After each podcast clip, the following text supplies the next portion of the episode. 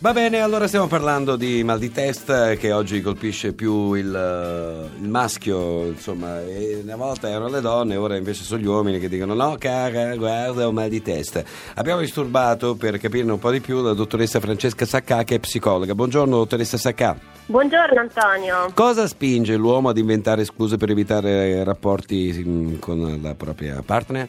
Allora, guarda, il discorso è abbastanza complesso perché è un argomento piuttosto delicato questo. Tuttavia, il primo criterio importante è capire se è una defaglianza occasionale o un qualcosa che invece si ripete con frequenza. Occasionalmente può accadere a tutti, è assolutamente normale. Se invece il problema si manifesta con frequenza, possiamo andare a imputare una serie di cause che possono cioè, scusi, essere... dottoressa, normale sì. fino a quante volte, per esempio? Cioè, fino a cinque volte è normale, poi... diciamo che molte donne si allarmano subito, insomma, eh. quindi facciamo cadere un po' il mito, lo stereotipo di questo uomo superpotente che fa sesso continuamente. Sì. Diciamo che questa è la prima cosa. Anche perché non è vero.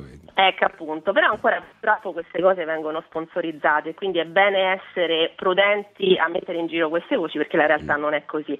Quando invece accade, nel senso che accade sempre qualcosa che è frequente, i problemi possono essere innanzitutto di origine medica, quindi proprio organica, quindi la prima cosa importante è fare un check-up medico per capire se ci sono sì, problematiche a livello organico. Se invece mm. questo non c'è, diciamo che questo problema colpisce più la fascia oltre i 40 anni, mm. eh, i ragazzi giovani solitamente non hanno problemi di tipo fisico, è un qualcosa eventualmente di tipo psicologico, quindi mm. la causa può essere tipo psicologico. E anche qui si apre un discorso un po' più complesso perché ci può essere un problema individuale della persona, uno stato depressivo, uno stato ansioso, dei problemi sul lavoro che colpiscono la singola persona o invece dei problemi a livello relazionale, quindi un qualcosa che influenza la coppia stessa. Certo. Va bene, allora mh, lei dice che se questa cosa si presenta più volte è il caso di... La prima me... cosa è chiedere aiuto diciamo a una persona sì. esperta sì. che possa fare una prima indagine per capire se il problema è di tipo medico. Ha un numero lei? Così, eh, in che senso? Un no, numero? Se, se ci dà anche un numero di un dottore magari, non lo so. Allora, solitamente c'è l'andrologo, che comunque è una figura che ancora non Andiamo. è molto sponsorizzata. Però la prima cosa importante si va eventualmente anche da uno psicoterapeuta, il quale, se ritiene il caso, invia da un andrologo. Funziona così.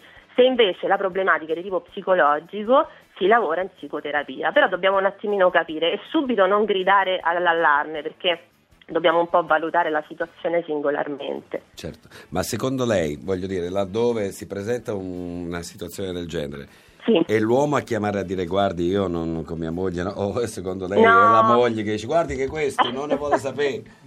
Purtroppo è la moglie, nel senso eh, che l'uomo si vergogna, eh, ed è proprio certo. perché si vergogna che si crea una serie di problemi, perché magari un piccolo problema che non è importante può diventare invece importante, la, scatta la paura di non farcela. Per cui una defaglianza che è occasionale, se diventa un qualcosa che spaventa l'uomo, si può ripetere nel futuro. Poi magari non c'è un problema okay. d'origine. Grazie, io volevo tranquillizzare Minelli. Marco, è tutto a posto. Hai sentito Tranquillizzi tutti. ci stia bene, dottoressa Saccà. Grazie, grazie tanto, buona giornata. Grazie, ci stia bene, va bene.